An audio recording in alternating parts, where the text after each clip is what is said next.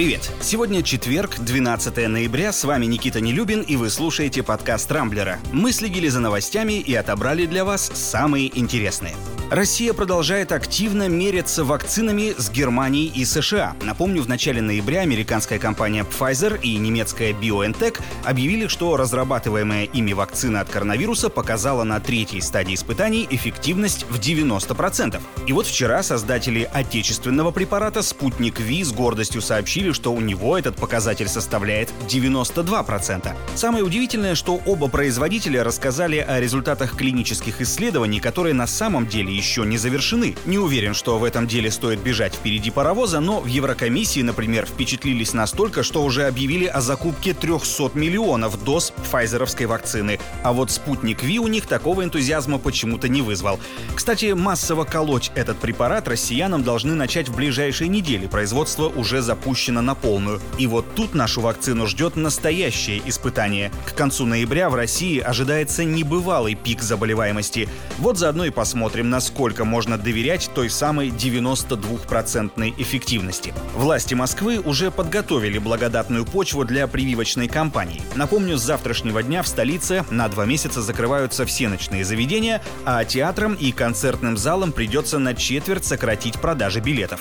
Всех студентов переводят на удаленку, рождественские гуляния в Москве отменены. Короче говоря, вместо новогодних выходных жителей мегаполиса, похоже, ждет очередной карантин. Между тем, смертность от коронавируса продолжает держаться на очень высоком уровне. Всю последнюю неделю в Москве ежедневно умирало в среднем по 70 человек. Хоронить жертв ковида в столице начнут в закрытых гробах с прозрачными крышками, чтобы люди могли традиционно проводить близких в последний путь. Я же не перестаю удивляться людям, которые продолжают демонстративно ходить без масок в торговых центрах и других общественных местах. Ведь стеклянная крышка на самом деле более реальна, чем им кажется. Хорошие новости для тех, кому за 30. Если вы думали, что молодость уже позади, то зря. Вчера Госдума в первом чтении приняла законопроект, согласно которому предельный возраст молодежи будет увеличен с 30 до 35 лет. Документ предлагает определить на федеральном уровне такие понятия, как молодежь, молодая семья, молодежная политика, молодежные общественные объединения и ряд других. Однако, какой в этом законопроекте практический толк, остается для меня загадкой. Депутаты заявляют, что благодаря этой инициативе больше россиян смогут воспользоваться мерами господдержки, предусмотренными для молодежи. Но что это конкретно за меры, в тексте документа почему-то не уточняется. Так что законопроект носит скорее такой психологический эффект для тех, кто страдает от кризиса среднего возраста. Примерно месяц назад мы рассказывали о планах Центробанка ввести в обращение новую форму денег – цифровой рубль. Он будет использоваться одновременно с наличными и средствами, которые хранятся у нас на счетах в коммерческих банках. ЦБ пояснили, что рассчитывают таким образом дополнительно повысить устойчивость платежной системы страны. И вот вчера выяснилось, что у этой инициативы есть темная сторона, как, собственно, почти у всего, что обычно затевают наши власти. На изъян обратили внимание не абы кто, а аналитики авторитетного рейтингового агентства Moody's. По их мнению, перераспределение средств между банковскими депозитами и цифровыми рублями приведет к тому, что россияне начнут массово снимать деньги со счетов.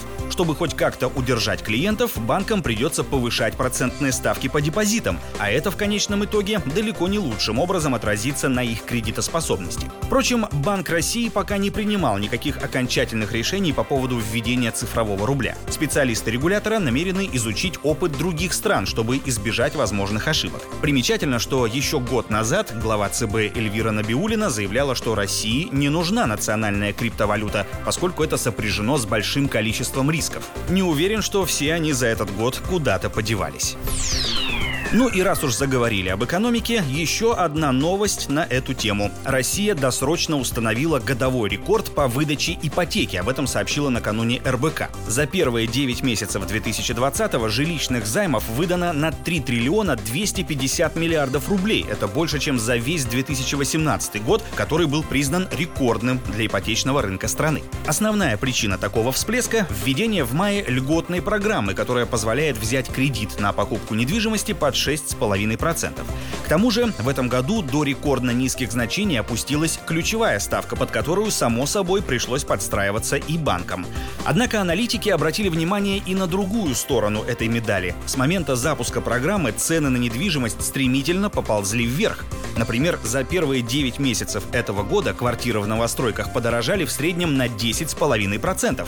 Конечно, этому немало поспособствовало падение курса рубля, но и сами застройщики из-за выросшего спроса начали продавать жилье дороже. Так что льготная ипотека оказалась не такой уж выгодной штукой. Тем не менее, по словам экспертов, спрос на госпрограмму пока сохранится, да и цена за квадратный метр жилья в следующем году будет расти медленнее.